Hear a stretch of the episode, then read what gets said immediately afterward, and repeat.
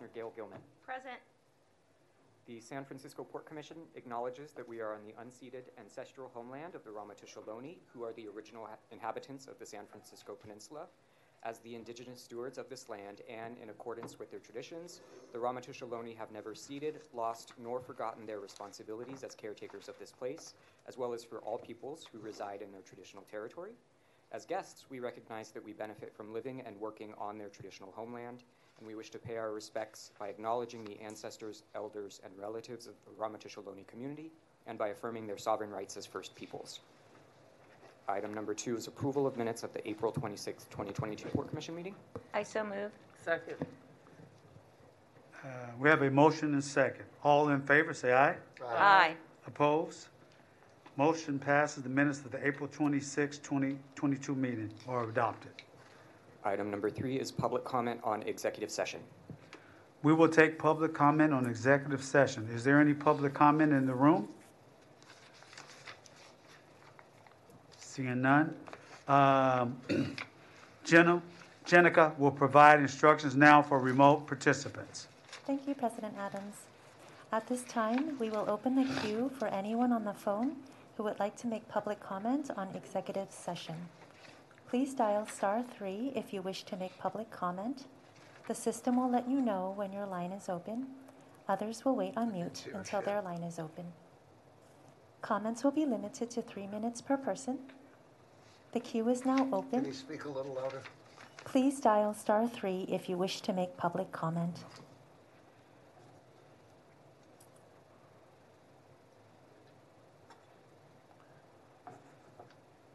At this time, there are no members of the public on the phone wishing to make public comment. Public comment is closed. Carl, next item, please. Item number four is executive session. There's one executive session item, conference with real property negotiator as agendized. Commissioners, may I have a motion to go into closed session? So moved. Second. All in favor, say aye. Aye. Opposed? We are now in closed session.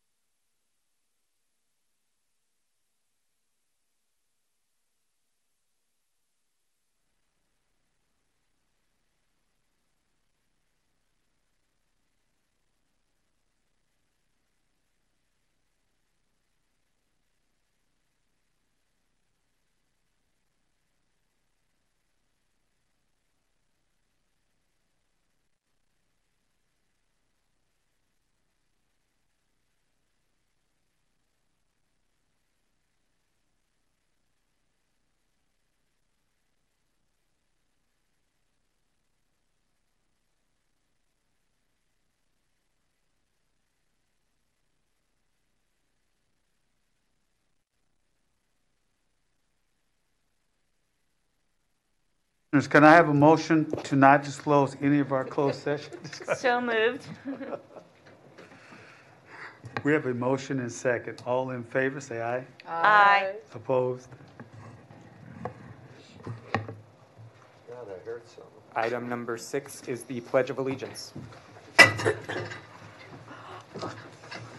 I pledge allegiance to the flag of the United States of America and to the republic for which it stands, one nation, under God, indivisible, with liberty and justice for all.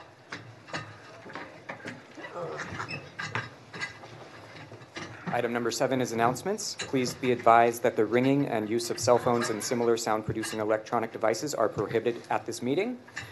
Please be advised that a member of the public has up to three minutes to make pertinent public comments on each agenda item unless the Port Commission adopts a shorter period on any item.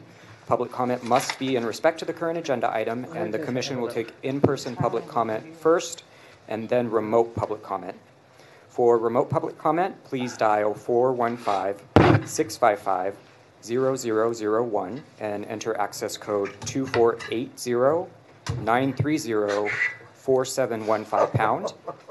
And then during each public comment period, the moderator will instruct you to dial star three to be added to the queue for that particular item, and then an audio prompt will signal when it is your turn to comment. If you're watching this meeting on SF TV, there's a short broadcasting delay, so to not miss your chance to comment, please dial in when the item you want to comment on is announced, and then mute your device and listen only through your telephone, which has no delay. And for remote presenters and participants, please mute your microphones when you're not presenting. That brings us to item eight, public comment on items not listed on the agenda. Is that free from? We will take public comment at this time on items not listed on the agenda. Is there any public comment in the room? Is there any public comment in the room? Seeing none, um, There's public comment. Okay, I Please didn't step see up him. to the microphone. okay. Didn't see him. Sorry about that, didn't see you. Hi there. Hello, commissioners. Can you hear me? Yes. All right. Hello, commissioners. Uh, hello, Mr. President, Vice President. My name is Alex Sobel, and I'm here representing a grassroots group. We're called Grand Embarcadero, and we're envisioning what we think of as a Grand Embarcadero, which is a car-free Embarcadero, where people of all ages, no matter their age, can walk, bike, and roll safely. A serious car diet, road diet for the Embarcadero. We think the Embarcadero is an incredible waterfront promenade and transit corridor, and we are so grateful for all the work that the port is doing to plan the waterfront's future through the Waterfront Resilience Program.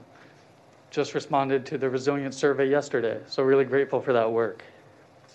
We think that the current design of the roadway, which dedicates more than half of the space to the movement of cars, is not safe enough and not green enough and not resilient enough to meet the goals of the waterfront. And we think it's time to consider something safer, greener, more sustainable, and more resilient. Let's talk about safety. The reality is that most of the route is not super safe right now for people who aren't traveling in cars and who are using bicycles, no carbon or low carbon transportation. The narrow bike lane, for the most part, is not protected from car violence with any physical barriers. I use that bike lane to get here, and I can tell you the traffic is really fast and dangerous. And if you look on social media, you can see residents, people who use this roadway, uh, talk about their scary interactions with cars and trucks. And bikes. Let's talk about a green future, a sustainable future.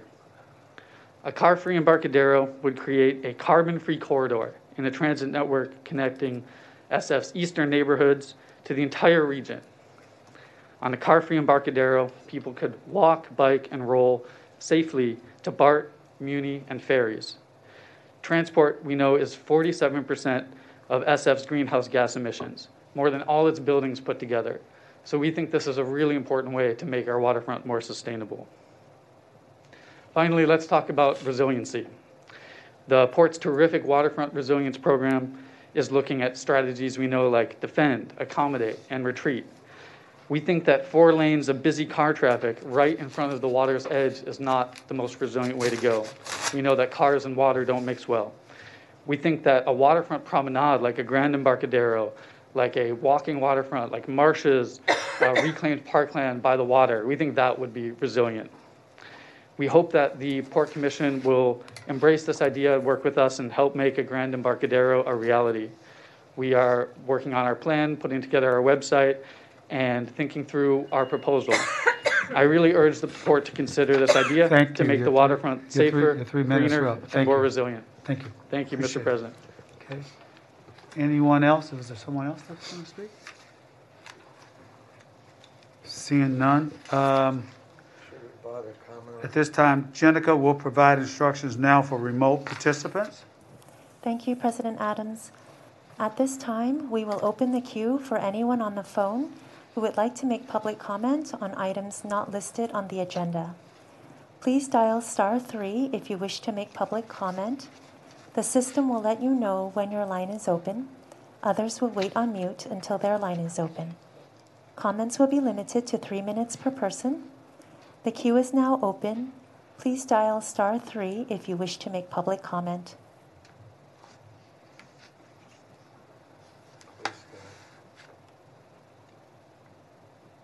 At this time, there are no members of the public on the phone wishing to make public comment. Thanks a lot, Jenica. Uh, Public comment is closed. Carl, next item, please. Item 9A is the Executive Director's Report.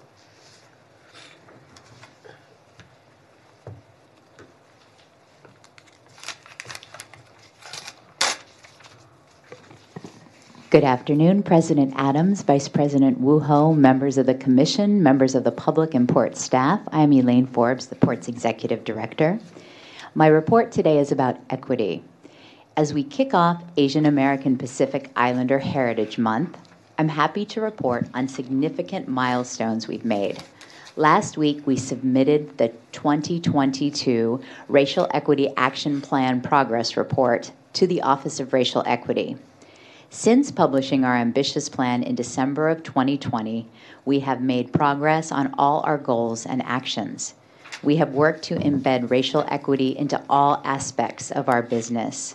We have created space and programming to recognize and celebrate the diversity of our staff, and we've begun normalizing conversations about race. In addition, we are working to make the port an anti racist organization. We are taking actionable steps to support and uplift the voices of marginalized and underrepresented BIPOC communities. Today, we stand ready to elevate this work. We will proactively take steps to breathe life into our culture that is welcoming, transparent, and open to people of all backgrounds. We will continue to examine and improve our internal practices and external actions to create opportunities for and with BIPOC partners and communities. Actions and goals for 2022 support employee identified areas that we need to put, place attention to to achieve racial equity. To our strategic plan, we have updated our 2021 2025 strategic plan to ensure alignment with racial equity actions. Today, I will present the update to the plan, and Tony Autry, our Diversity, Equity, and Opportunity Manager, will present our actions, our REAP actions in 2021 and those planned for this year. You will learn about new equity strategies because we are being innovative, innovative, and we were, are co-creating our plan with our port staff and with this commission. As a reminder, we have seven goals in our strategic plan. Our strategic plan has three pillars economic recovery, equity, and resilience. Our economic recovery will incorporate equity so that our Renaissance includes and celebrates residents and welcomes next door neighbors who have been historically left out and left behind. Our business opportunities aim to be shared with BIPOC owners and workforce. Our economic recovery offers us the promise to do things differently and to see our values of equity on the ground in the experience of the waterfront. Equity is a foundational pillar, and we're working to weave it into port work. We will create a more diverse, inclusive, and equitable organization and waterfront and create an anti racist organization that provides all employees the environment where they can bring their full selves to work and make their best contributions. The language of our specific equity goal is to create a diverse, equitable, and inclusive organization in waterfront and empower Black, Indigenous, and other people of color, BIPOC, in port operations and opportunities through equitable policies and practices. Our goal remains the same. We have updated our strategies. I'm going to start with our internal actions. We have three key objectives here. The first is an environment of inclusion and belonging. This has been a major focus of our DEI work and it has proven very important. I did not clearly see that our work, work, culture was unwelcoming for many, and it had been designed by and for those who are dominant and in a power position, and white culture has been deeply ingrained. We are working to change our culture. We will continue this important work. We will cultivate a work environment that celebrates diversity of staff and their contributions to the organization. We will create and review policies and practices to promote inclusion of BIPOC, women, people with disabilities, LGBTQIA, and other historically disadvantaged groups. We will provide racial equity and gender bias training for all port staff. We can only be stronger as an organization if we are, in fact, a diverse organization. This is our second objective. To do this, we need to establish uh, racially diverse and inclusive leadership at the port. And here's how we will achieve this objective. We will implement and refine our mentorship program to support BIPOC staff and others that are underrepresented in leadership. Port leaders will participate in this mentorship program. Additionally, we will evaluate staff demographics and improve diversity through hiring and retention. The data is very important here. We want the demographics of the organization overall to be proximately reflected at all levels in our organization leadership, management, technical, uh, crafts throughout the organization. Leadership accountability is key. We need to continue to evaluate the data and set goals for ourselves. I am focused on succession planning in our leadership, deputy director, and assistant deputy director ranks. Our third objective is equitable recruitment, hiring, and retention. Historically, all of these activities have been blind to race and diversity. We are improving our processes to achieve a diverse workforce. Here we are going to advance diversity strategies for hiring at all levels, focusing on underrepresented groups, including Latinx people. We will leverage city programs to hire at least 10 interns every year from historically under resourced neighborhoods.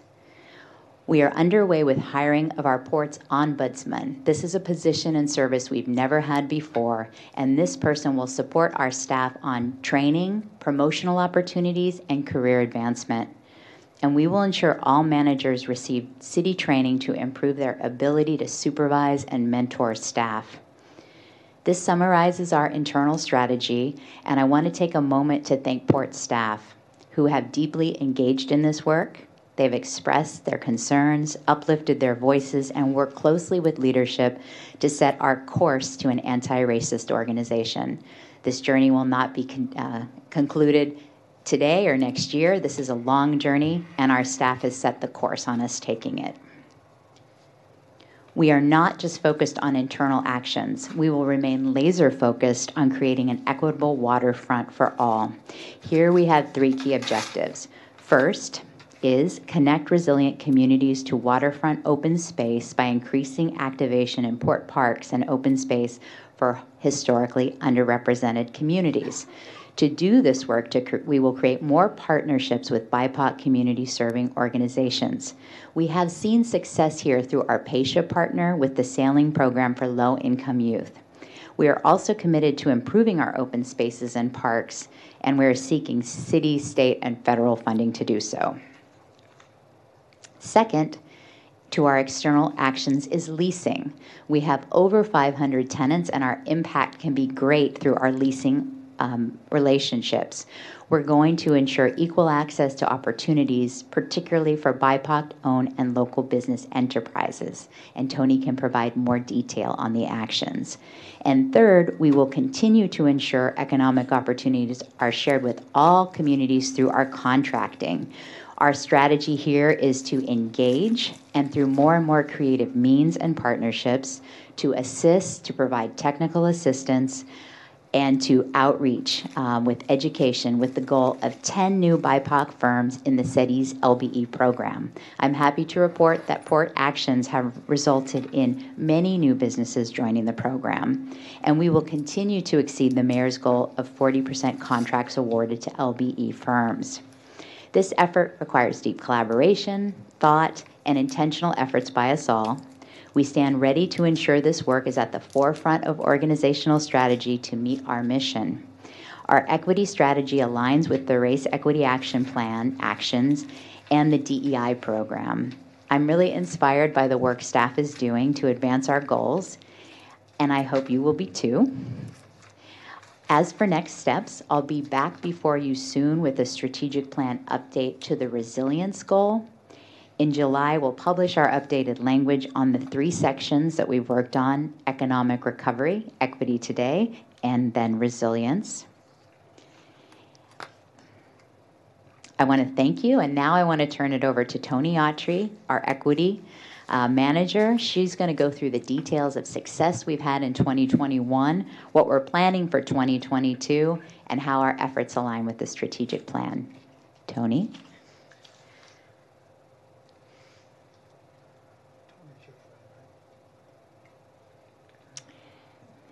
Thank you, Elaine. Good afternoon, President Adams, Vice President Woo Ho, commissioners, and members of the public.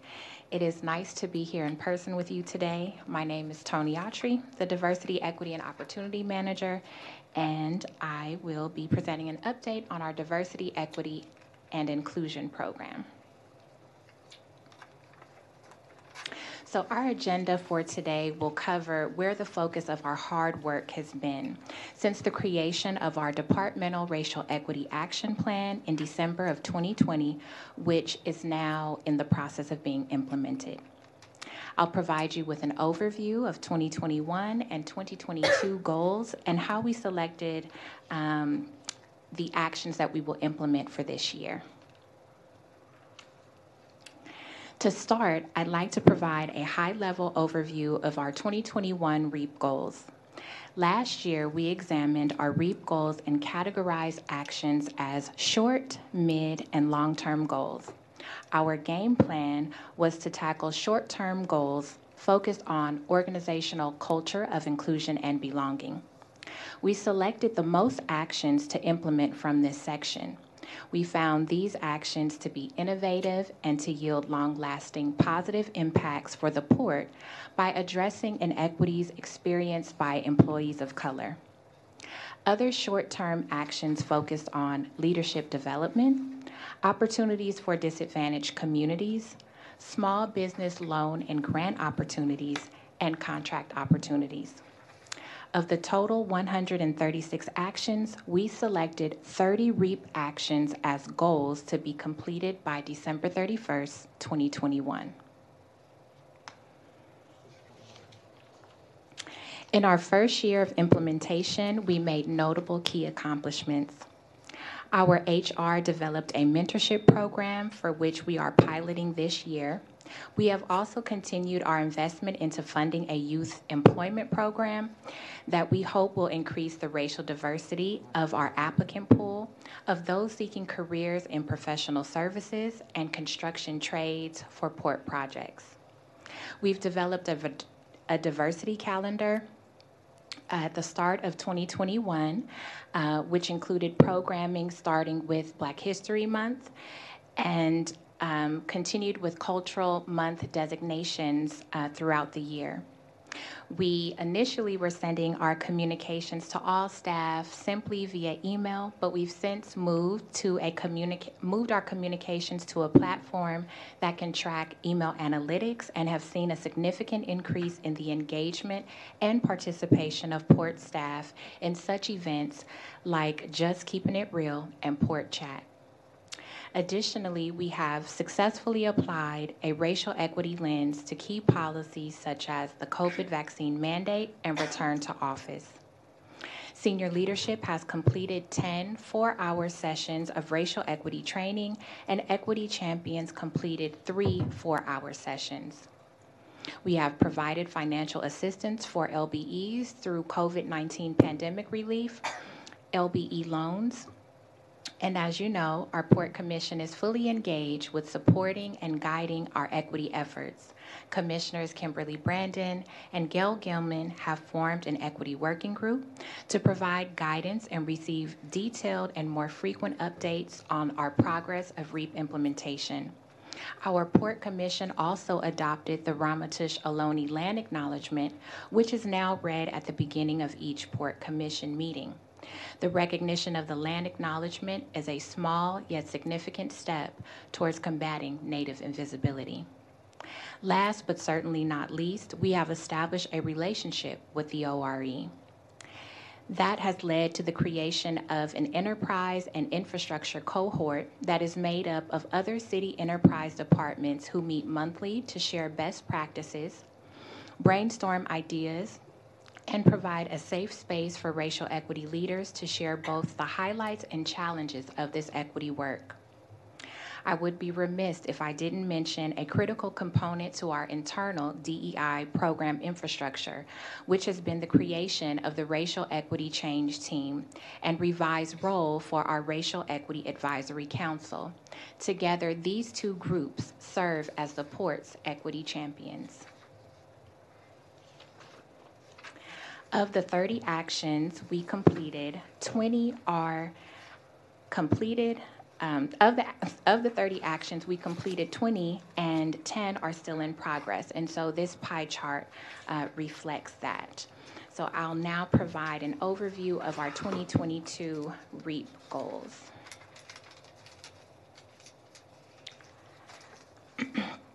so the approach we took differed from last year.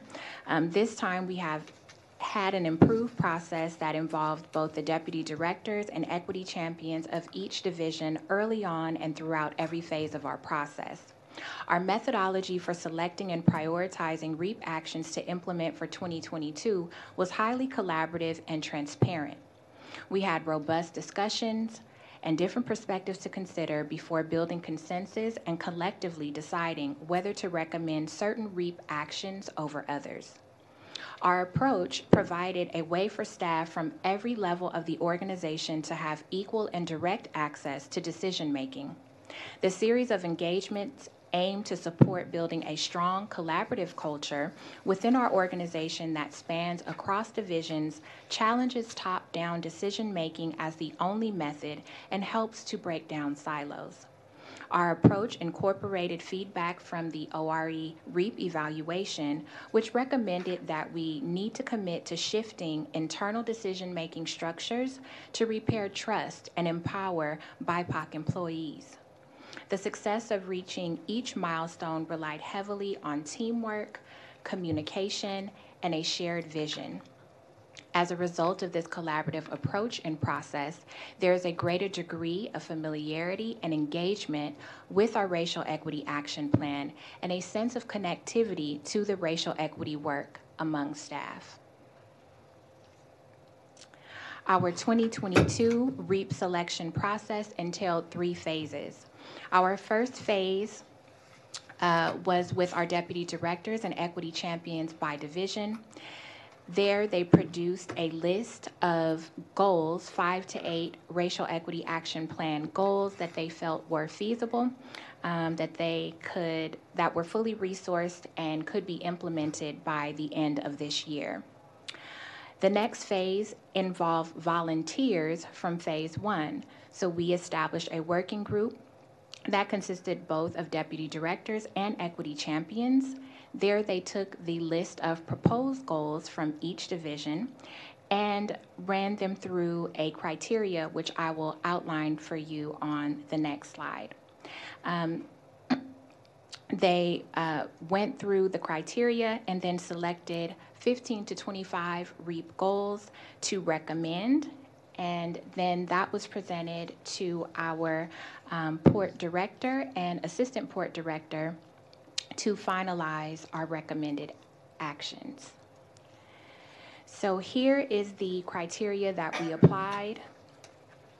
Another recommendation from the ORE was to gather robust and meaningful qualitative data from employees. So we used key themes from our internal listening tour that was done in 2020 as a measure of whether an action was supporting an identified area of improvement for the port.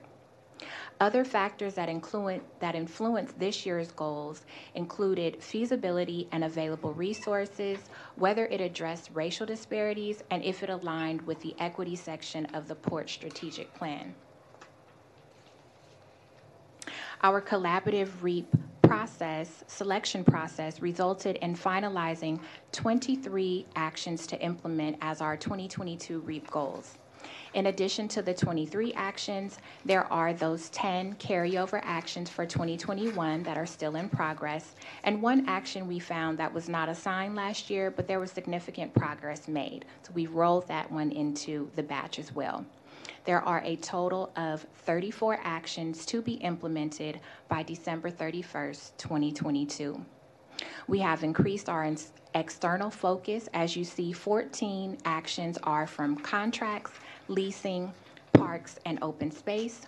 We recognize the importance of the communities we serve and have prioritized our efforts to connect resilient communities to waterfront open space and ensure equal access to opportunities. The remaining nine actions are internal and are positioned to address employee identified areas of improvement where equity issues were identified. Our focus is to have fair and equitable standards related to discipline, expand the diversity of our applicant pool for recruitments, and retain talent by removing barriers to promotion and training opportunities. Informed by employee feedback, we will also focus on actions aimed to increase the accountability of our commission. So this slide reflects our HR focus actions that we selected to implement for this year. You'll see that three of the actions are from the discipline and separation section. This year, we will pay special attention to finding to uncovering and tracking any biases against BIPOC employees and ensure that discipline is equitable for violations of similar policies across the board. Here are some additional actions that we've selected. These are external facing, and these actions were inherited from the EIP work, economic impact policy work, and it aims to improve and increase opportunities for resilient communities. And here are the remainder of the actions we selected for 2022. A key focus area is for the a key focus area for the port is not only to uphold equity as a pillar of its own organization, but also to advance equity through its partnerships, such as establishing criteria for development community benefit agreements that encourages the use of BIPOC tenants, subtenants, or suppliers.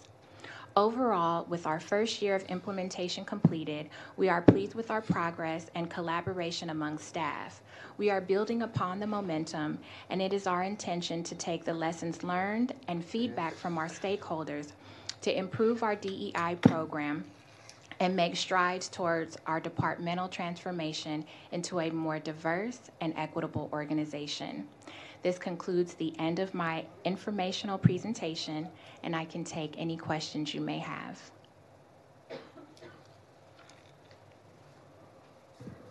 All right, thank you, Toni. If there are, if there are no questions, I'll move to the next section of my report. This, Uh, Commissioner Burton, you got, go ahead. I wish I could read my own writing. Um, I wish I could read my own writing.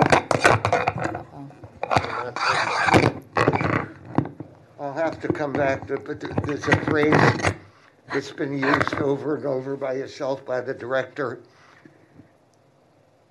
And for the life of me, I can't.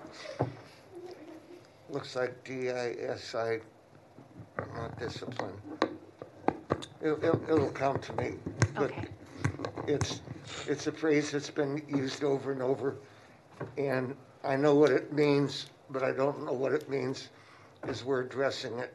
Uh, But I want to compliment you and uh, the director for having a very uh, aggressive uh, way of uh, righting past wrongs. Uh, Myself, over years, when I was in the state legislature, I was in charge of hiring, and the thing I was proudest of, young people, primarily women and women of color, that started off as messengers, ended up working their way into like staff directors and chiefs of staff and policymakers. So I just think it, it's so important to reach people, quote, at the bottom and just help bring them up because that helps other people say, if she could do it, I can get up there too. So I, I commend you and again, wish you should, I could read my own writing. Thank you, Commissioner Burton. Should have took penmanship. I just want to thank uh, Elaine and Toni for both of those reports, and I think it's very important that um, we update the strategic plan to include equity, so thank you so much for that. And the, the racial equity action plan update was great, and um, just want to thank the entire team for being so committed to implementing so many of these goals every year, and look forward to fi- seeing the results of the implementation and what comes out of it. So thank you, Toni. Thank you, Commissioner Brandon. Um, To- oh, Toni, as well, I just wanted to thank you for a wonderful report. Um, And so much progress has been made. Um, I think we should all be really proud, and particularly I'm celebrating our equity champions throughout the departments. I wanted to say that. The only comment, um, I had two comments just, um, just sort of um, throw out into the ethos for maybe the committee or when we meet as a working group again to think about. I was thinking a lot about um, last month's, um, or um, last session at the end of May. And so I would hope we could figure out a way that when we do interdepartmental, either MOUs or agreements with other city departments, that we could, as part of our preamble or sort of stock language we put into those agreements, we could have something about our values for equity and that we have an expectation that those organizations are going to embrace our equity values. I know every department is unique and different, but I think in particular of what was brought up um, around Yosemite Creek and that southeast sector of the waterfront, I think that could be helpful when we work with SFMTA or the PUC or just other departments. So just something to think about um, as a possibility. Um, and then again, you know, just really wanted to say I really appreciate um, always the contracting opportunities, but particularly around bringing um, um, res- resiliency back to our parks and open spaces to ensure that um, communities of color in San Francisco have access to the amenities of the waterfront um, and how we look at our leasing to have our leasing reflect the diversity um, of San Francisco. So thank you very much. Thank you, Commissioner Gilman. Thank you, Toni and Elaine, for this great report. Um, I think it, uh, it's great to see how we've infused this, and um, I guess I'm just going to make an observation rather than to comment on specific actions, because I think other commissioners have already mentioned that, is my observation is that as you take each step, it's getting more integrated, and that's, number one, is a great, a great uh, step forward in terms of uh, within the port itself. And secondly, I guess all of these actions do build a strong culture, and culture is not built in one day. Culture takes a lot of time, and uh, it takes consistency, constancy, uh, persistence to build a culture. And I just want to say that I think the port's really led this, and I don't know about the other departments in the city, but it strikes me that I think that we're a leader in this effort because it takes every little bit all the time to reflect all of this, and it's little actions that add up, and people begin to change their mindset, and then it becomes sort of organic, like breathing in and breathing out, and that's what you want. Uh, ultimately, is to have it be organic, and so, but it does take conscious effort to get there, and I think that's what you're doing. So I commend you all for making those steps and uh, taking those actions, and eventually it just will be part of how you function every day, and you won't have to constantly have to talk about it as much, but it will just be the way you act, and that's really that will be the success, is to get there. And I commend you for the journey that you're on.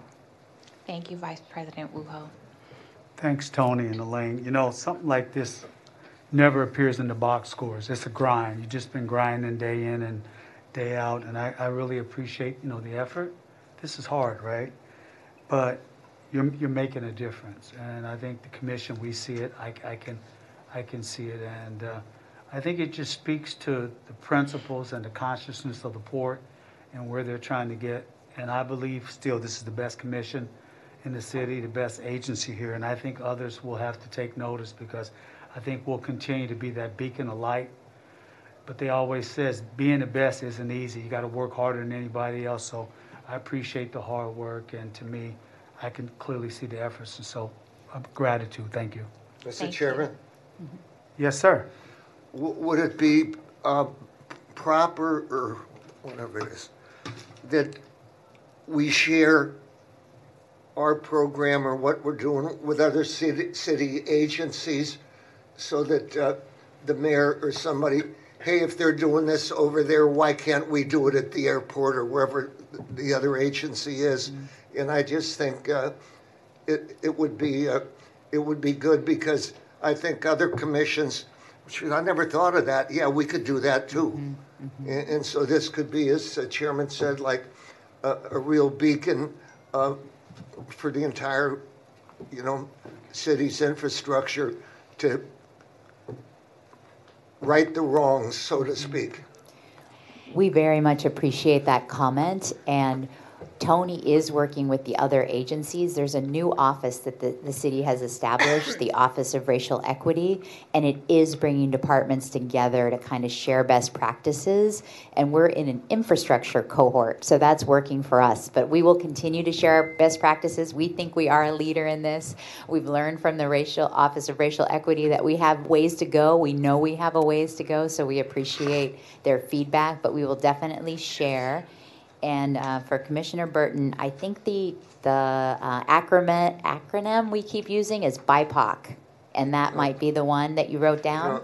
No. No, I mean, I was, show my stupidity, I was wondering what the acronym was for, but the other was like indispensable, but I, it'll, it'll come to me Okay. in the sleep, like, Very good. Thank you again, Toni. Excellent job. Okay, and that leads me to the final part of my executive director report, which is a commendation for Commissioner Doreen Woo Ho. As I announced last week, today is Vice President Woo Ho's last meeting as a port commissioner. She has asked not to be reappointed for another term after serving for 11 years. In that time, Commissioner Woo Ho has helped guide the port through many projects and initiatives and has always served with wisdom and integrity, encouraging port staff to do our very best.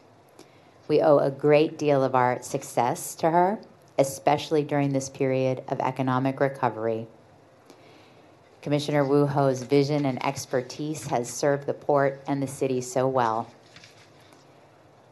Commissioner Woo Ho is a strategic thinker and challenged the port to think more strategically too. In fact, it was her suggestion that we create a five year strategic plan, which is now guiding our organization. She also challenged us to think beyond our transactions, one after the other, and to look at the bigger picture as an organization and present context. I will miss Commissioner Woo Ho very much, and I'm so thankful for her contributions to the port and for her kindness to me. Now I have the honor of reading a proclamation from Mayor Breed. I will present it to you after Commissioner and public comments. Whereas the city and county of San Francisco traditionally recognizes individuals who have made significant and remarkable contributions to the vitality of our city and dedicate the dedicated work of Doreen Woo Ho truly represents San Francisco values at their best. And whereas Doreen Woo Ho was appointed by Mayor Edwin Lee to the San Francisco Port Commission and was approved unanimously in 2011, during her 11 years of service on the Port Commission, she served as president for one term for two terms and vice president for one. Whereas during her tenure, Doreen led with undaunting integrity to make smart investments to improve and manage the stewardship of our beautiful waterfront. Most recently, she helped the, guide the port efforts to navigate the economic storm of the COVID 19 pandemic. And whereas, together with her fellow commissioners, Doreen provided strategic direction and helped build communities like 88 Broadway with permanently affordable units for families and seniors. Soon, Mission Rock will be home for 1,200 individuals and families, and Pier 70 will be home for over a thousand uh, residents. And whereas in 2018, Doreen was instrumental in passing Proposition A with an overwhelming support of San Francisco voters to make a vital down payment to address seismic and flood risks along our waterfront. And whereas beyond her work on the Port Commission, Doreen is a retired, seasoned executive with over 35 years of commercial and customer baking experience. Her former roles include President, Chief Executive Officer, and Director of United Commercial Bank, former Executive Vice President of Enterprise Marketing, Student Loans, and Corporate Trust, and President of the Consumer Credit Group at Wells Fargo, and Senior Vice President at Citibank. And whereas with passion and dedication, Doreen also gave back to the community by serving on the board of the San Francisco Opera and as a member of the Diversity and Inclusion and Director and Officers Committee, and as the Community Council co chair for the highly successful world premiere of The Dream of the Red Chamber Opera in 2016. And whereas Di- Doreen is widely considered by her colleagues as a cherished friend, known for her collegiality, and the Port Commission staff as a respected mentor, her expertise and guidance will impact the health and well being of the waterfront for generations to come. And whereas Doreen Woo Ho is looking forward to spending more time with her family in her retirement, especially her beloved husband James. Now, therefore, be it resolved that I, Mayor London Breed, not I, um, Mayor of the City and County of San Francisco, do hereby proclaim May 10, 2022 as Doreen Woo Ho Day in San Francisco. Thank you. Thank you. Turn it over to you. Thank you. Okay, now we will take public comment, including from staff. Is there any public comment in the room? Please, please hit the mic, Jack. Anyone else? Go up right after Jack. You know she's gonna put on it? Good. Good afternoon, President Adams, Vice President Woo Ho, and members of the Port Commission. My name is Jack Bair, and I'm here representing the San Francisco Giants and all of us who work on the Mission Rock project. We wanted to express our appreciation and gratitude to Commissioner Woo Ho for her service at the Port Commission and all the dedication and time that she spent uh, on our projects and all the other projects uh, in front of the port. Serving on a powerhouse commission like the Port Commission or the Planning Commission or Rec Park Commission is quite a job. It takes a lot of dedication, um, time, and energy. The commission meetings themselves are just the tip of the iceberg. A lot of work is done outside of the meeting itself. You know, behind the scenes, reading, preparing, meeting with staff, fielding calls from tenants and the public. As one of the tenants of the port, I have on occasion spoke to all the commissioners uh, and, and certainly spoke to Commissioner Woo Ho. And I really appreciate your diligence and willingness to spend time with me Uh, and I, I thought I would give one story. Uh, we were in a, a very tricky moment uh, before the Mission Rock election where there was a potential challenging ballot measure that was going to be placed. And we had plans for 30% affordable housing uh, for Mission Rock. And there was a late night meeting that went till 3:30 in the morning with Jane Kim and Art Agnos, John Burton, Mike Casey, uh, John Avalos, uh, and many other stakeholders. And we worked out a deal where we'd increase the affordability rate to 40%. Uh, and we increased the AMI levels as well to balance that. But the very next day, I had to pick up the phone and call the port because the port was not represented in that meeting. Uh, and I called uh, Commissioner Woo Ho and explained the situation to her.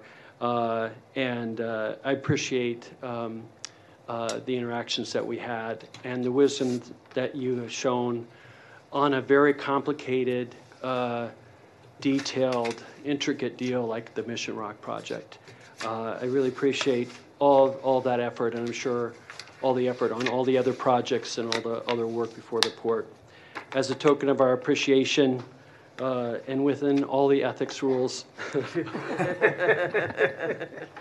I have a plaque that's personalized for you uh, showing Mission Rock.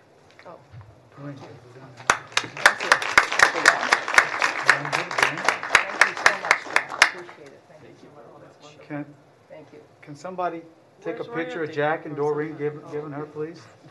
Oh, should be, uh, Thank you.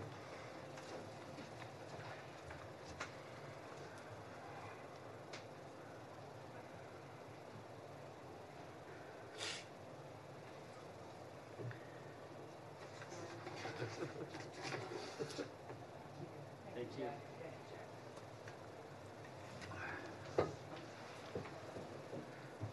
Diane?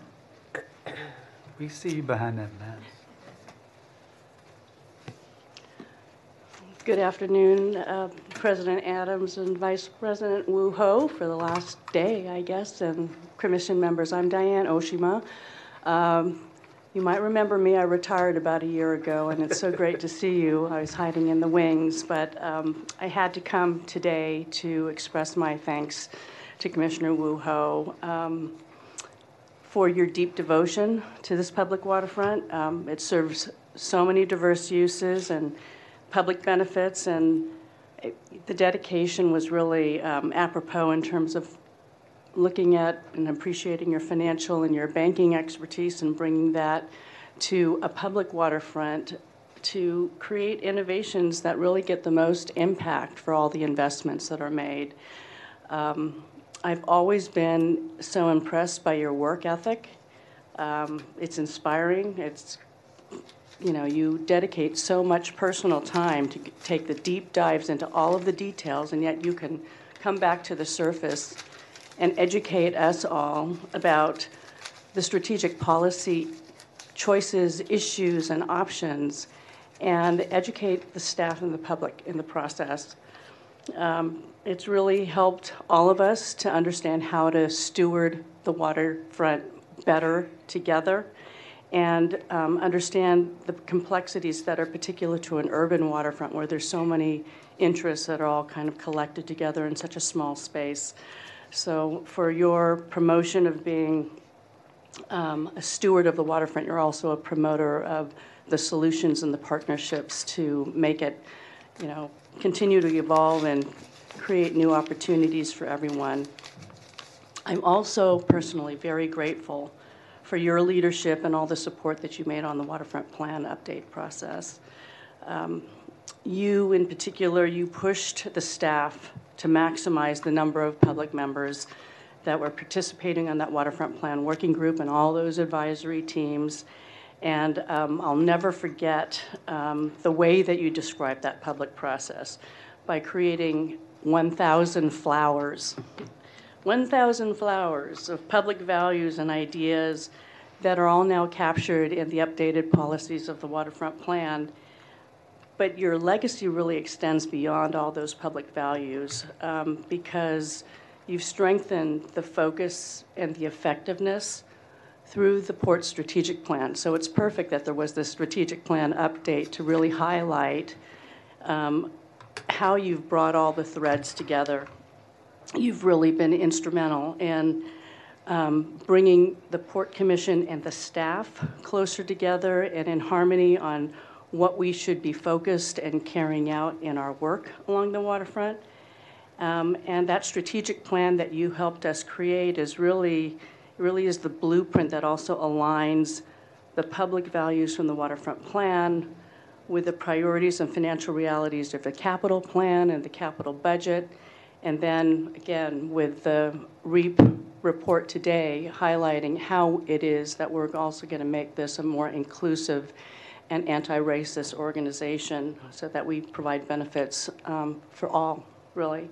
So by my assessment, that's about another thousand flowers. Um, and I can't thank you enough for your dedication to the port, and I wish you the very, very best in your retirement and with your family. So thank you. Thank you, Thank you, Dan. Is there anyone else uh, in the room for public comment? Oh, come on, Mike. Uh, Good afternoon, Commissioners. I wasn't sure I was going to say something today, but I, I kind of had to. Um, I am so respectful of all the time and effort and energy you all put in in support of San Francisco and making it a better city. And, um, you know, we come here to work and come to these commission meetings and sort of work hard to sort of figure out where we can meet you in the middle and where we want to go. And I've always been appreciative of Commissioner Woo Ho's ability to, to challenge us, but at the same time to also offer her expertise and wisdom, as you heard all of the experience in the proclamation. Um, in particular, the thing that sticks out in my mind is as we entered the pandemic and we wondered, what are we going to do with all these tenants whose businesses are shut down? And what are we going to do and how are we going to understand what are all these relief programs that they're going to be able to take advantage of and how that'll affect the port? And uh, I had a number of conversations with Commissioner Woo Ho where she really laid out her understanding of the banking industry and how it would sort of rise to that challenge and how the port could meet it and sort of serve our tenants the best. And I'll really appreciate that. But I would say the first time I met Commissioner Woo Ho was uh, five years before I worked at the port. I was working at the Office of Economic and Workforce Development on the America's Cup. And after we did a presentation at the Port Commission, the next day, uh, Commissioner Woo Ho reached out and said, let's get together. And we sat down, and at the time, I did not know what to expect. Um, but she did a great job of explaining to me, someone who didn't quite know what the America's Cup was meant to be, how, how the challenge of bringing in tourism, which was really the economic challenge or the economic promise of America's Cup, was really going to work, especially with Asian tourism. And I've always appreciated that because it wasn't something in conjunction with the hearing. It wasn't something that really was sort of meant to change the event. It was her offering her expertise to someone who really needed it. And so I'll always appreciate that. Um, it's a sad day for us to lose you, but I'm very excited to, to celebrate all of the things you've done for us. So thank you very much, Commissioner Woo Ho. Thank you. Thanks, Mike. Is there anyone else that's going to, oh, Katie. Good afternoon, Commissioners. I'm Katie Petrucione. I'm the Port's CFO. And I am here to express the deep thanks and appreciation from the Port's finance staff for Commissioner Doreen Woo Ho. We have been so appreciative of your focus on the port enterprise.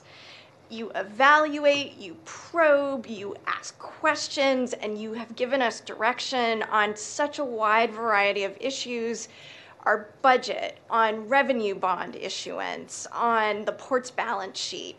Um, we've seen your experience as a banker and your laser focus on the need for the port not just to function as a city agency, but as a business. Um, and that has been a tremendous asset to the port during your tenure. So I just wanted to thank you for your time and the attention that you've given to the work that's necessary to maintain the port's bottom line. Um, I am going to miss your incisive questions, your analytical approach, your strategic and thoughtful guidance. Uh, and I just wanted to say best wishes. And um, I don't know that we will ever have another commissioner who is so intent on making sure that this enterprise flourishes. So thank you very much for that. Thanks, Katie. Anyone else? Anyone else that wants to say anything? Okay. Say it one more time. Being that- uh, Jenica will provide instructions now for remote participants? Thank you, President Adams. At this time, we will open the queue for anyone on the phone who would like to make public comment on the Executive Director's report. Please dial star three if you wish to make public comment. The system will let you know when your line is open. Others will wait on mute until their line is open. Comments will be limited to three minutes per person. The queue is now open. Please dial star three if you wish to make public comment.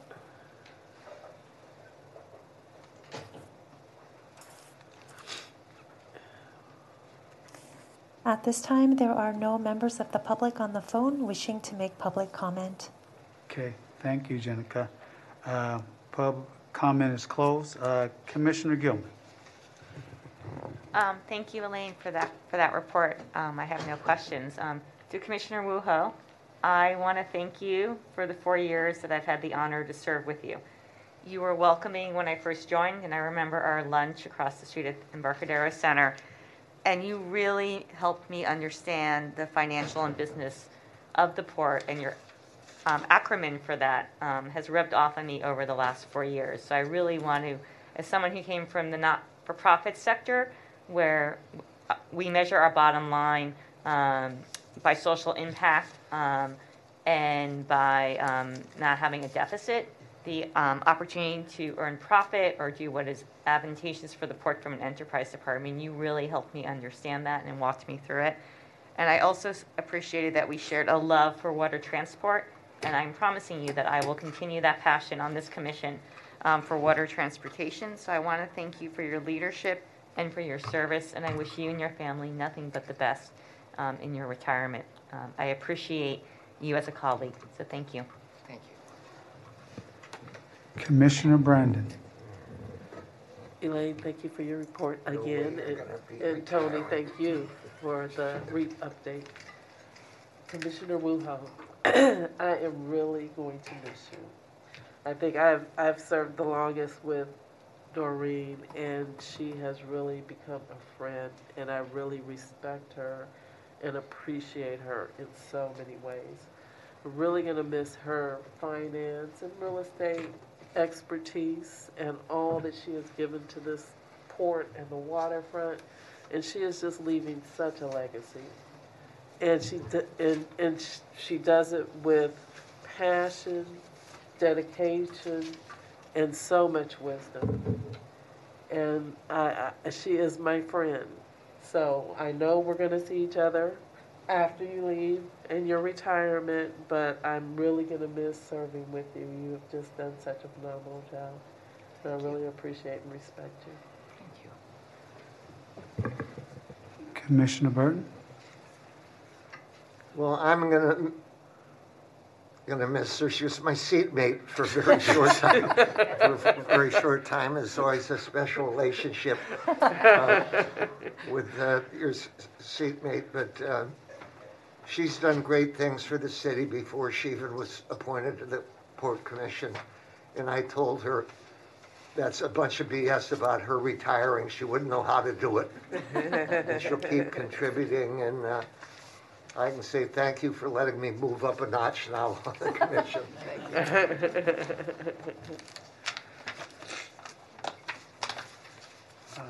Toni, and uh, Director Forbes, thank you for your report. Man, this is, this is going to be tough for me. Uh, But hopefully, somewhere along the line, you guys can find a little laughter in what I'm going to say. It was uh, 2012 when I came on the commission, and I, Doreen was the president, and uh, Monique Moyer was here.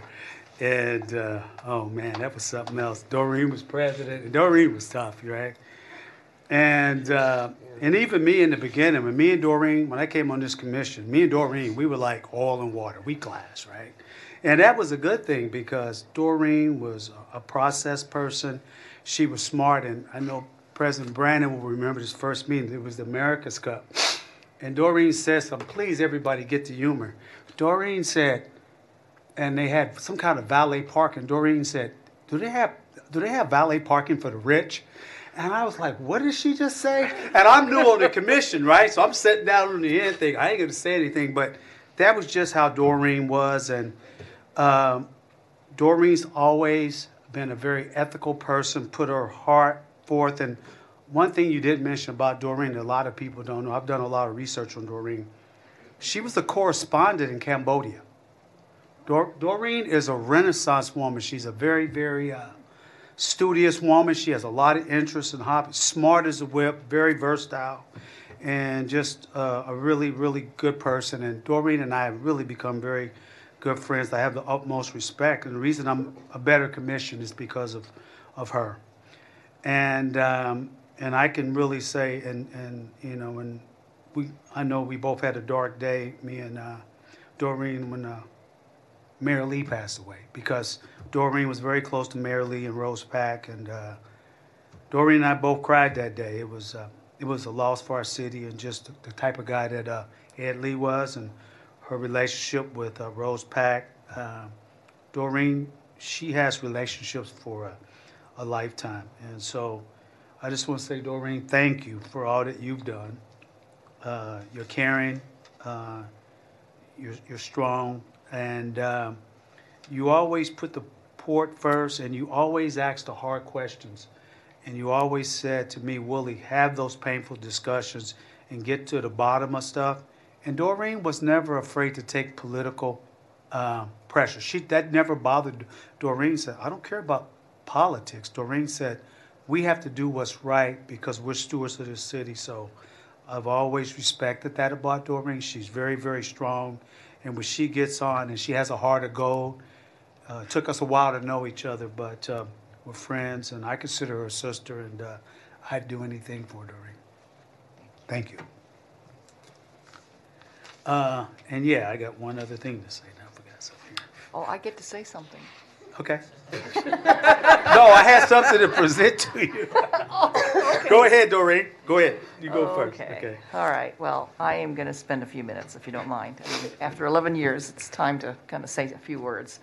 So thank you, Elaine, and to all of you for the wonderful um, and gracious comments. And Carl, can you please remember to send me a copy of the minutes so I can keep a proper remembrance of everything that's been said?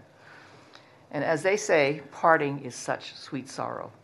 That truly is how I feel today, as my last day as a San Francisco Port Commissioner after 11 memorable years. So I'd like to say a few words about those years, what they've meant to me and my family. So neither my, fa- my father or husband are here today, unfortunately, but I want to thank them and say how privileged I feel to follow their footsteps into public service.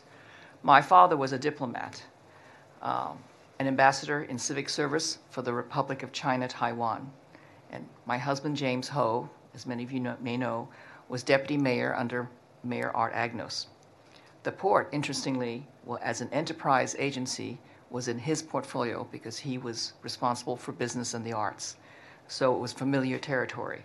So we truly have bookended our public service careers with the port as he began and I ended here today. Both my father and husband have inspired me to take on public service, as did Mayor Ed Lee, who first appointed me, as Willie said, to this commission. The port was a high priority for Ed Lee, and a lot of his vision for the port has been accomplished, but there's more to be done.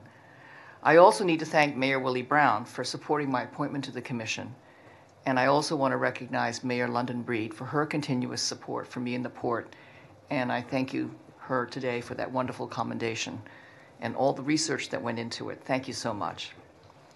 Serving on this commission after a long career in the corporate world, as well as the nonprofit sector, makes me feel that I have completed a full circle of engagement in business, arts and education, government, community, and society in general. It's a path that I will always encourage others to follow, especially younger people, to give back and to pay forward. Being on the Port Commission has been a true, sometimes wild adventure of the best kind. Our agendas are always full, but never boring. I feel I have lived the ups and downs of the city of San Francisco vicariously through the port in the last decade. There have been many triumphs and moments of pride. The America's Cup, as Mike mentioned, the Giants winning the World Series at Oracle Park, the opening of the Exploratorium, opening of the cruise ship terminal, and breaking ground for two brand new neighborhoods at Pier 70 and Mission Rock, to name a few. And we have been linked and essential to the community too, to solve and protect our vulnerable with the Navigation Center, affordable housing at 88 Broadway, and to promote youth through many of our internships and training programs. And of course, we were a significant tri- contributor to executing all of the city's tremendous response to the pandemic, starting by lending our C- RED, Elaine Forbes, full time to the city and many of our staff time. Our real estate portfolio reflects both the rise and fall of restaurants, retail, maritime, and tech industries. We've enjoyed their success, but also felt their pain. Some of the sites visits that stand out in my memory, well, this one will be interesting, are the goats as the live lawnmowers for San Francisco Rail, touring the Princess cruise ships in port, visiting Uber and Juul, name we don't talk about anymore, on site at Orton Development's rehabilitation of historic buildings, the shipyards and Crane Cove Park, and sailing on the bay during America's Cup, and so many more. We have dealt with top of mind infrastructure, making the Embarcadero safe for all modes of transportation and people. Taking over the South Beach Marina, that was the longest public comment I've ever heard about the rates. Creating more enjoyable open space with our parks, such as Crane Cove and Heron's Head Parks. And one of my favorites, as Commissioner Gilman mentioned, increased water transportation with new ferry landings and water taxis.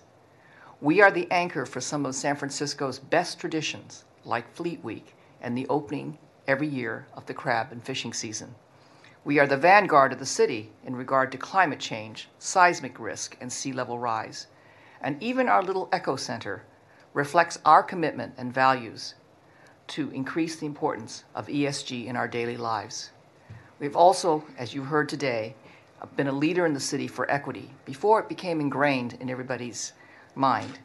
Our LBE outreach, commitment, and results, thanks to Commissioner Brandon, are high watermarks compared to other departments. I would be remiss not to mention that during my time, we recast the port's strategic plan, updated one of our critical blu- blueprints with the help of Diana Oshima, the waterfront land use plan with full community input, and are in the midst still of developing our long term resilience plan. What I have just talked about is not even a complete list of the work of the last 11 years, but it's mind boggling just the same. Don't you agree? The variety of activity is vast and reflects our mission to be truly diverse while creating a vibrant, resilient, sustainable, and equitable waterfront.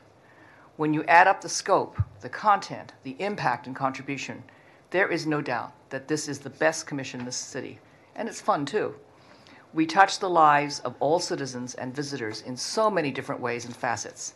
That is what has been most meaningful to me and I think to my fellow commissioners. Until the pandemic, we were also on a path of financial self sufficiency and strength with a strong balance sheet and healthy revenues, as Katie has mentioned, which was reflected in our excellent public bond ratings and our ability to actually issue bonds. However, we were challenged by the pandemic, but now have survived and endured its fallout, helped our tenants as much as we can, and hopefully now are on a clear path to recovery. Well, how did this all happen? The answer in my mind is simple people. People with vision, passion, leadership, and commitment. When I first joined, coming from the private sector, I was not sure what to expect about the staff and their capabilities in a public agency. I was pleasantly surprised and quickly impressed by their professionalism, knowledge, leadership ability, and overall skills, but most of all, by their dedication and commitment to the port's mission and goals. Port staff, from the ED on down, work hard and passionately, not for their paycheck, but for the good of the public and their belief in a vibrant, diverse, and equitable waterfront. It's an unbeatable equation that yields strong results and significant accomplishments. I also want to give a shout out to the Port's Citizen Advisory Committees, whom I have learned to appreciate and respect greatly over time.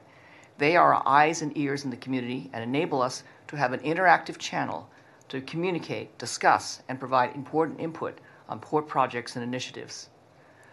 I cannot name and do justice to all of the port staff, so please excuse that I cannot commend everyone individually. I love and respect all of you and want to especially give a shout out to those who work behind the scenes but make the port tick every single day. A special mention too, for all these years, to our SF Gov team who have supported us and made our commission meetings enjoyable as well as functional. Thank you for your service, all of you. And as President Willie Adams likes to say, you are the ones that make the Port Commission the best commission in the city. Elaine Forbes, I have seen you step up and blossom as executive director. Your brilliant and steady leadership allows us commissioners to sleep well at night, knowing that you are guiding us and your team on a positive and strategic path. You articulate and have successfully infused the port strategies in all of the port's projects and initiatives. And as you know, the port's strategic framework is near and dear to my heart to help determine priorities and funding. You and your senior team, Mike, Rebecca, Katie, Andre, Randy, Rod, Brad, Michelle, Carl, Diane, even though you're retired now, Carol, and all the other respective team members, too numerous to name, have demonstrated leadership and executed superbly time and time again. You make us commissioners look good. And fellow commissioners, you have been an absolute pleasure to work with. We are diverse, our professions, experiences, and skills are not the same, but we naturally come together and make one plus one equal three. Your compassion, President Adams, and values come through. Your passion and wisdom guides us well, and you don't ever hesitate to speak your conscience or push us to new heights. Commissioner Brandon, you taught me so much in the first few years. One of my fondest memories is traveling with you for America's Cup to Newport, Rhode Island. We were not, as you recall, exactly in the majority in Newport, Rhode Island, but I got to know you and respect you. I have to commend you for your years of dedication to the port and your eagle eye still today for detail, good sense, and what's fair. You are the champion for LBEs, and you had the foresight to see how to apply equity before it became the fabric of everyday practice in the city. Commissioner Gilman, you bring energy and heart to your role and a fresh perspective. Commissioner Burton, you truly are our granddaddy as the founder and creator of the port. Your clout still speaks volumes in San Francisco, Sacramento, and DC. We are truly lucky and blessed to have you to help us navigate to get the best funding. In closing, the port is a giant jigsaw puzzle of a vast sea and landscape with so many different parts. Many of the pieces have been filled in, but many still need to be placed. The port will always be changing and evolving with the times. There are the existing challenges and new ones on the horizon, but there are also many continuing opportunities. I retire with confidence that what will make the future bright is the people who care, work hard, and lead with vision and values. That is our commission and the port team. Best of luck to all of you. Thank you. Commis-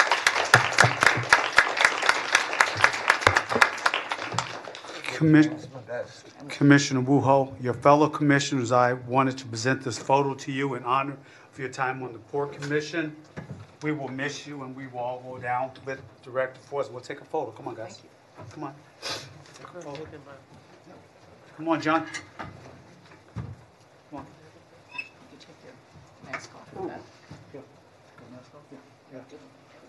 Is it possible for everyone to come down here? Yes, we're coming down there. Yeah, we're coming down there. You ready? We're going down. We're Going down there.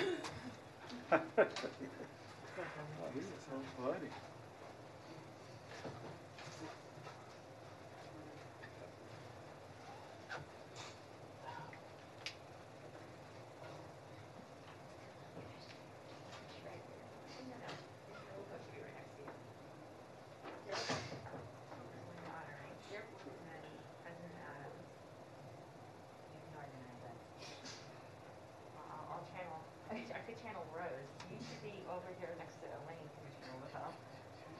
And you're the president, you should be next to Elaine. Huh? Apologize. Just historian's day. Yes. One, two, three.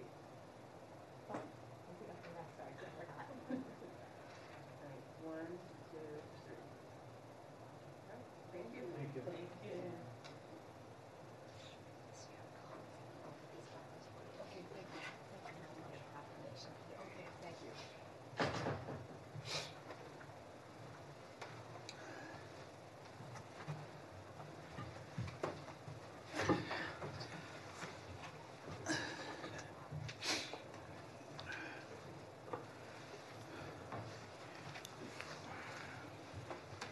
Carl. Uh, Next item, please. That would be item 9B, election of Port Commission Vice President. I call for nominations of Port Commission Vice President. Um, President Adams, I nominate Commissioner Kimberly Burton for Vice President. Kimberly Brandon. Kimberly Burton. Oh, my God. Sorry, Brandon. Oh, my God. A Kimberly and a, uh, I got two different commissions. Which one is it? Is it Kimberly or is it John? Wait, what do we do? Okay. I know what, you- I know what you meant, okay. It's the Gotta, mask. gotta have it lighthearted, okay. Yes. Nominations are, nominations are open for Port Commission Vice President. Nominations are open for Commission Vice President. Hearing no other nominations, nominations are now closed. Now we will take public comment. Is there any public comment in the room? Any public comment in the room?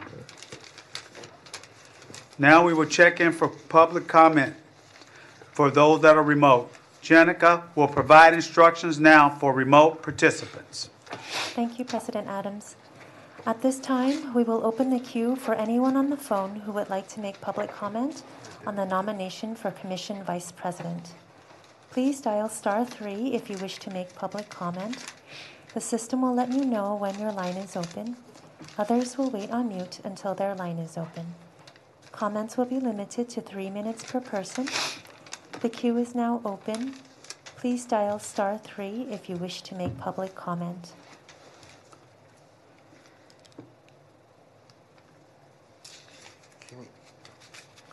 It like D-I-S-T-I-T. At this time, there are no members of the public on the phone wishing to make public comment. Thank you, Jenica. Public comment is closed. a phrase that We have a nomination of Kimberly Brandon for Vice President. All in favor, say aye. Aye. Opposed? I now announce our new Vice President, Kimberly Brandon. Vice President Brandon, you have any words? Oh, I just want to thank everyone, especially my fellow commissioners, for wanting me to have this position yet again. Um, I look forward to working with you and continuing all of, everything that we have going on at the port and supporting our chair and our executive director, along with my fellow commissioners. I think we, uh, as everyone has said today, this is the best agency in the Yes. city. And I am just so happy to still be a part of it. Thank you. Thank you, Vice President Brandon. Looking forward to working with you.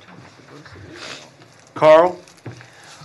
Item 10 is the consent calendar. 10A requests approval of a resolution to align the Port Executive Director delegated authority to the administrative code. That is Resolution 2224. 10B requests approval to issue a request for qualifications for as-needed engineering and related services for contracts each in an amount not to exceed $4 million with a term of five years and the creation of a pre-qualified pre-qualified pool for a term of two years. It's Resolution 2225. And 10C requests approval of a resolution adopting findings under new state urgency legislation to allow certain members of this body to attend meetings remotely during the COVID-19 emergency and continuing to allow members to attend remotely for the next 30 days and directing the Commission Affairs Manager to agendize a similar resolution at a commission meeting within 30 days. That's Resolution 2226. Commissioners, is there a motion to approve the consent calendar? I so move. Second. Okay, we will take public comment. Is there any public comment in the room? Is there any public comment? Seeing none, Jenica will provide instructions now for remote You know, it was a participants. Thank you, President Lowe's Adams. At this time, we will open the We were in queue for anyone on the phone who would like to make public comment on the consent calendar. One by one. Please dial star three if you wish to make public comment. The system will let you know when your line is open. Others will wait on mute until their line is open.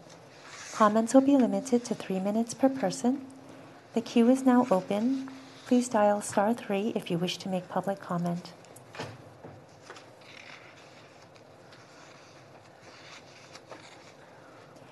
At this time, there are no members of the public on the phone wishing to make public comment. Thanks, Jenica. Public comment is closed. This is on a consent calendar. We have a motion and a second. All in favor, say aye. Aye. Opposed? Resolutions 2224, 2225, and 2226 are passed unanimously. Carl, next item, please. Item 11A requests authorization to accept and expend a $70,000 grant from the California Coastal Conservancy and a $35,000 gift from the Archie Green Fund for labor, labor, culture, and history for an Islais Creek interpretive program that proposes a series of exhibits on open spaces on the north and south shoreline of Islais Creek, and to seek authorization to award a contract to Macchiato Design Consultants to support the interpretive project. This project was determined to be categorically exempt from CEQA by the San Francisco Planning Department. This is Resolution 2227.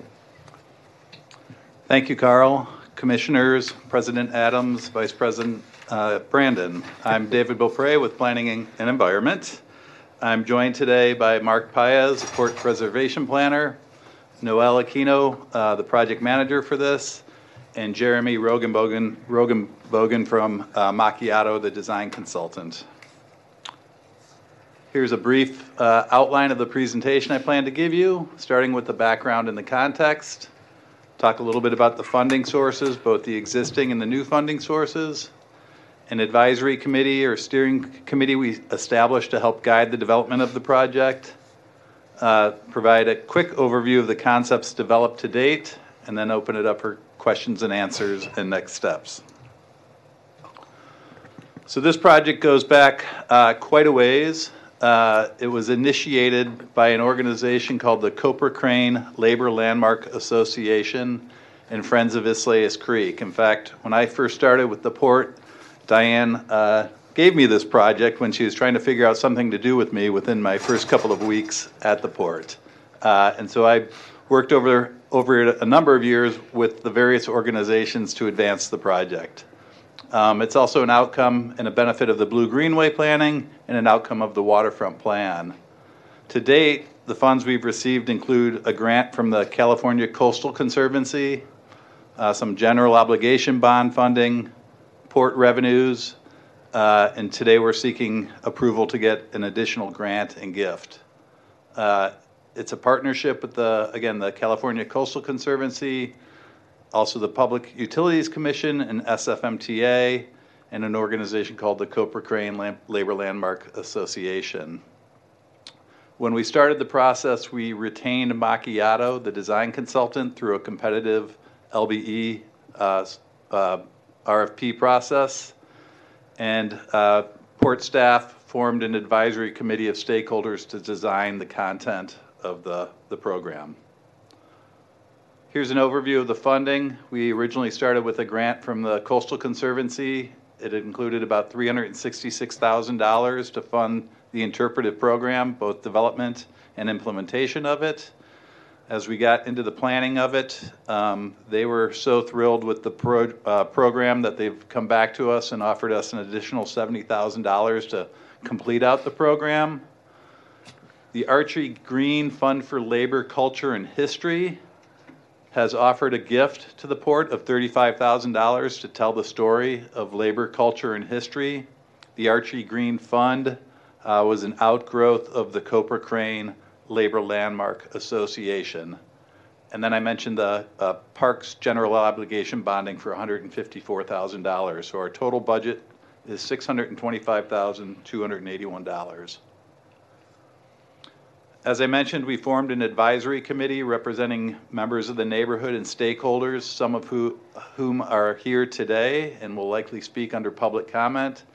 They include Oscar James, a Bayview resident and historian, Al Williams, a, a Bayview historian, Derek Green, the uh, son of Archie Green, who was a member of the Copra Crane Labor Landmark Association and is uh, the keeper of the Archie Green Fund for Labor and Culture and History. We have Harvey Schwartz uh, from the ILWU and also a member of the CCLLA. Peter Linenthal, who was, uh, is active with the Potrero Hill Archives and a historian, and Howard Wong, who represents the Port Southern Advisory Committee. When we started the process, we uh, met with all of the members, did a site visit, and had them review the scope. We've shared and developed the uh, content with them. They've reviewed concepts and provided feedback. They reviewed the revised concepts based on the comments and have provided additional feedback, and they'll ultimately review the final content that we're going to be uh, installing. Uh, So uh, when we initiated this process, uh, it's always best to come up with a mission statement to help guide the future work. I'm not going to read this, but it's something that we continue to reflect back upon and think about as we've been developing the program.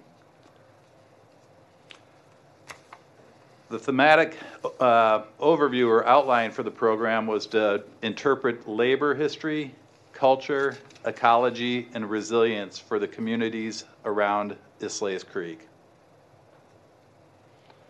So there are essentially three sites that we um, picked to do the interpretation. There's the northern shoreline of Islais Creek between Third Street and Indiana Street. Uh, so the northern shoreline is kind of the first site. The second site is Islais Landing, also known as the Islais Boat Launch. And then the third site is the Bayview Gateway. Uh, each of these blue symbols talks about the themes that will be discussed at each of the sites. Starting on the north, it's labor and culture and the culture and history of Islais Creek, uh, slaughterhouse and meatpacking, channelization and industrialization of the creek, the water treatment facilities that the PUC have along the creek and the, the role it plays, uh, break bulk cargo, longshore workers, and the piers, and then interpretation about the former Copra crane through the Cargill Copra plant. And then on the southern portion, we're going to uh, interpret resilient strategies that are addressing us today with sea level rise, and then natural history and ecology of the creek. And then finally, in the Bayview Gateway, we have something called Voices of Bayview, and I'll cover each of these briefly in a little bit more detail.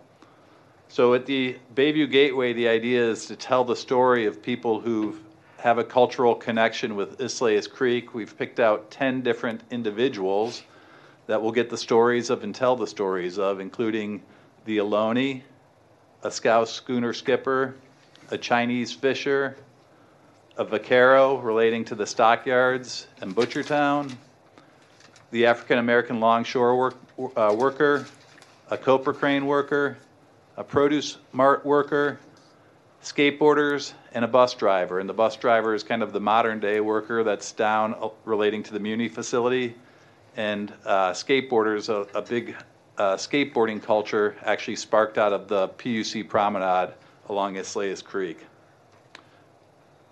So the next few images are just going to show how the stories can be told within these ex existing open spaces. There's existing armature along the PUC promenade that shows these bold white railings. This shows how we can take those bold white railings and convert some of them into pieces for interpretive elements. And hidden within the screen are kind of hidden messages that'll appear uh, through various times of the day and year. Those are the perforations on the, the bottom screen. And so as the sun evolves through the site, the message for this one would be Bayview, and there are different messages um, throughout each of the interpretive panels. And this shows how uh, labor and culture and the different panels would be applied to this panel. Here's just a mock-up of the type of imagery and the language and text that would be used associated with the storytelling. The storytelling still needs to be worked out, and we're working with the stakeholders on that. Here's how it would look applied to those panels and images that are out there today. And then this is how uh, we're looking at reinterpreting the last element of the Copra crane called the cyclone separator and working with MTA to see if we can uh, position it and fabricate it to tell the story about the labor related to the Copra crane. And again, just how the armature and signage would look, would be mounted within the existing railings and armature of the site. This is all on the north side. And then moving to Islais Landing and the boat launch, this is where we're talking about telling the story of conservation and the important role that the creek has played over time in the natural history. On a PUC outfall, the PUC has agreed to allow us to work with them to apply messaging about sea level rise and real life elevations. And we're working with the resilience team on how to talk about the creek and how sea level rise um, will impact the creek and at what elevations. And on the opposite side of that outfall, um, well, this is actually looking a little bit closer about the uh, sea level rise conditions and the scale. And then on the opposite side, uh, Macchiato, our consultant, has been in consultation with the Ohlone representatives to talk about how to build a story and tell the Ohlone story and their important connection to the creek. Isleus is an Ohlone word for uh, Isleus cherry, a, cre- uh, a fruit that they harvested down around the creek. And the hidden message in this, we are still here, kind of represents a message we've heard from the Ohlone that don't just tell stories about the past, they're still a part of the culture and are here today with us. And then lastly, this shows in Bayview Gateway how the armature would work to tell the different stories of, as an example, the Vaquero or the Chinese fisher. So uh, if we get your approval today, our next steps are to complete the design for this in August of uh, 2022, begin construction later this fall, and have substantial com- completion about a year from now, uh, with final completion in September of 2023. And with that, myself, Mark, or Noel, or Jeremy are all available for any questions. Thank you. Thank you, David and, and Mark, for your presentation. Um, I got a list of uh, speakers, and after that, if anyone else wants to come up, the first speaker is uh, Oscar James from the Bayview community. Oscar, come on up.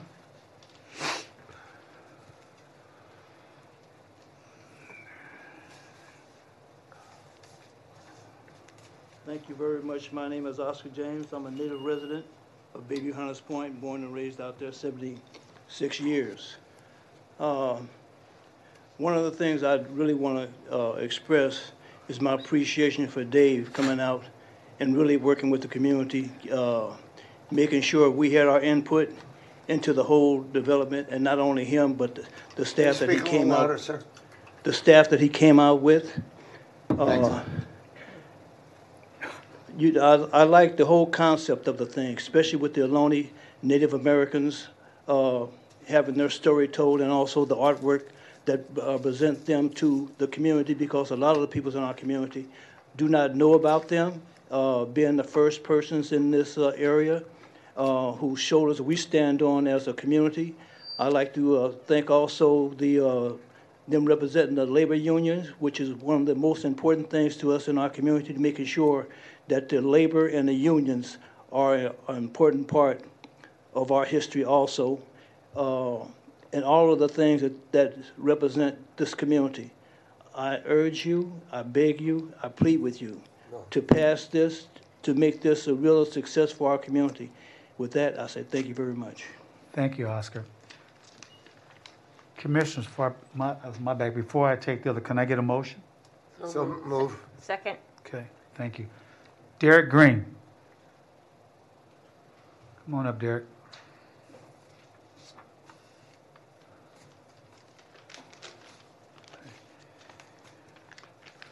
President Adams, members of the commission, my name is Derek Green.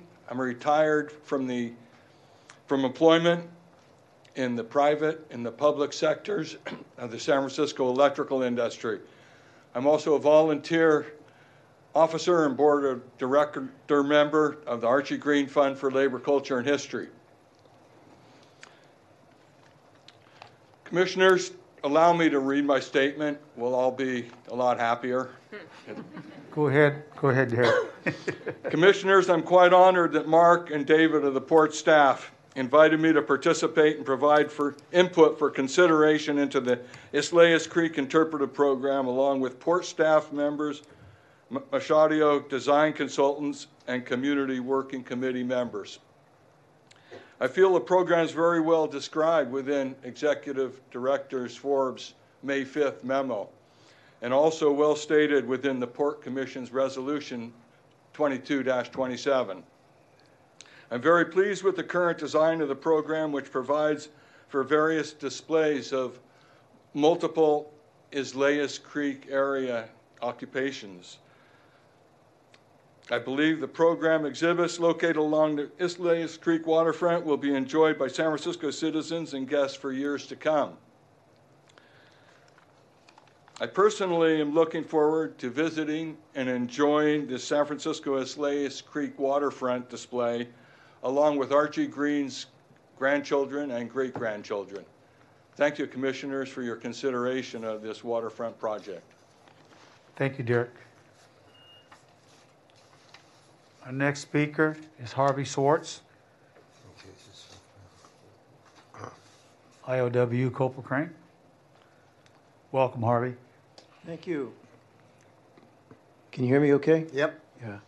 I can. Okay. um, President Adams, Commissioners, uh, interested parties, thank you for the opportunity to speak today.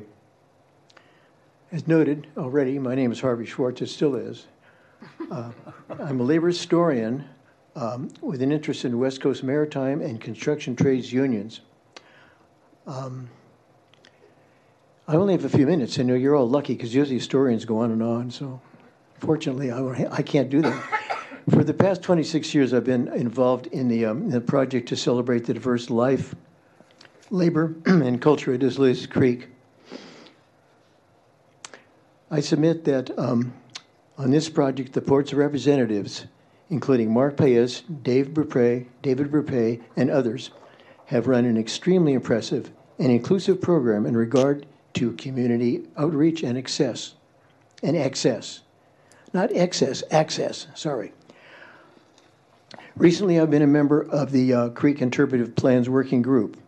I'm extremely happy with the uh, program's beautiful design and with the design team itself, which has consistently solicited and seriously considered working group suggestions. This design really is beautiful, I'll tell you. I, I don't have that in my notes, but I'm going to throw that in anyway. It's, it's very impressive, particularly for somebody like me who is in, oriented toward the printed word. I'm very impressed with the design. Um, I'm definitely looking forward to seeing the program's construction in the near future. As the saying goes, when metal goes into the ground. Um, I greatly appreciate the port's commitment to this project. Just to mention one example, for years, the port's David Beaupre has always been there to help, to inform, and to encourage members of the community who are interested in the Islais Creek project. In closing, uh, I wish to strongly support the adoption of Resolution 2227. Thank you very much for your consideration. Thank you, Harvey. Uh, Is there anyone else? Is there anyone else? Oh, Public comment, okay. At this time, Jenica will provide instructions now for remote participants. Thank you, President Adams. At this time, we will open the queue for anyone on the phone who would like to make public comment on item 11A. Please dial star three if you wish to make public comment. The system will let you know when your line is open. Others will wait on mute until their line is open. Comments will be limited to three minutes per person. The queue is now open. Please dial star three if you wish to make public comment.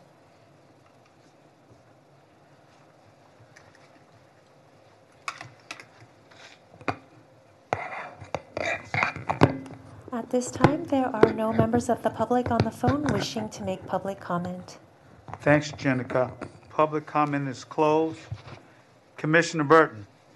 Yeah, I don't know if it's even relevant. Is there anything, although I don't know if it went down to Islais Creek, but when I was a kid, a big deal was the state belt line that ran across the waterfront. Or, or that's not related to the Islais Creek. It was the other part of, but it's a thing that ran, ran north, no, east, wherever the hell it ran, on the wa, on the waterfront, the old state belt railroad. Yeah, so uh, Commissioner uh, Burton, uh, the Beltline ran more along the northern waterfront along the Embarcadero, so there, Right. there's not that connection here. I just want to show my sense of history. Thank you, thank you, Mr. Chairman. You passed the test. All right, there. Commissioner Wu. Yeah, uh, I'm very supportive. I think it's a creative way, and I like the idea and um, the messages that you're sending with these displays. So I think it's very nice to see that reflect the heritage of what we're trying to represent in that area. So I'm very supportive. Thank you. Thank you, Commissioner Gilman. Um, David, thank you so much for your report and the work of your team. I am so enthusiastically excited about this um, and want to just put a little plug in for more storytelling and interpretiveness of the history of the waterfront for the whole stretch um, of over seven miles. As someone who, in my own hometown here of San Francisco or other places I travel, always gravitate towards these kinds of historic or history things when I travel overseas or um, in country. I just think they're so important both for locals and tourists to understand the history. And I'm just so excited about this. Um, just one thing I hope you'll take into account um, when we do the construction of this is to use the most resilient materials possible. We do unfortunately have other wayfinding and historical and storytelling interpretive markers along, particularly along the northeast waterfront, um, that are peeling or corroding or have sometimes have been graffitied. So I just hope, however we construct this, that we make it impossible um, for environmental or human destruction, because I just think it is so incredibly important and such a draw for our community. Um, so I'm absolutely supportive of the item. Vice President Brandon. David, thank you so much for this report, and I am totally in favor of this project. Thank everyone who um, was involved in bringing this to the port. Thank you. I also want to say, uh, David, and to everybody involved, you know, David, it was like when Diana Oshima worked here. Two things that you and Diana both have. You got street cred with the community. People in the community trust you, your integrity, your sense of fair play, and, you, and your big heart. And uh, I support it also. And I just want to say thank you for being a person that really, really cares. And you know what? The community can, t- can tell how much you really care. And even the people that came to speak today, you're definitely the real thing. So I also stand in support. Uh, we have a motion and a second. All in favor, say aye. Aye. Aye. Oppose? Uh, Resolution 2227 passes unanimously. Carl, next item, please. Item 12 is new business. I have reported a request from Commissioner Gilman that MOUs with other city department agencies include equity goals and uh, actions. Is there any other new business? It's not new business, but I want to thank the crew in the back. Thank you. Once again, y'all make us look good. Thanks for delivering the goods, and we really appreciate it. Thank you. Couldn't do it without you. Thank you.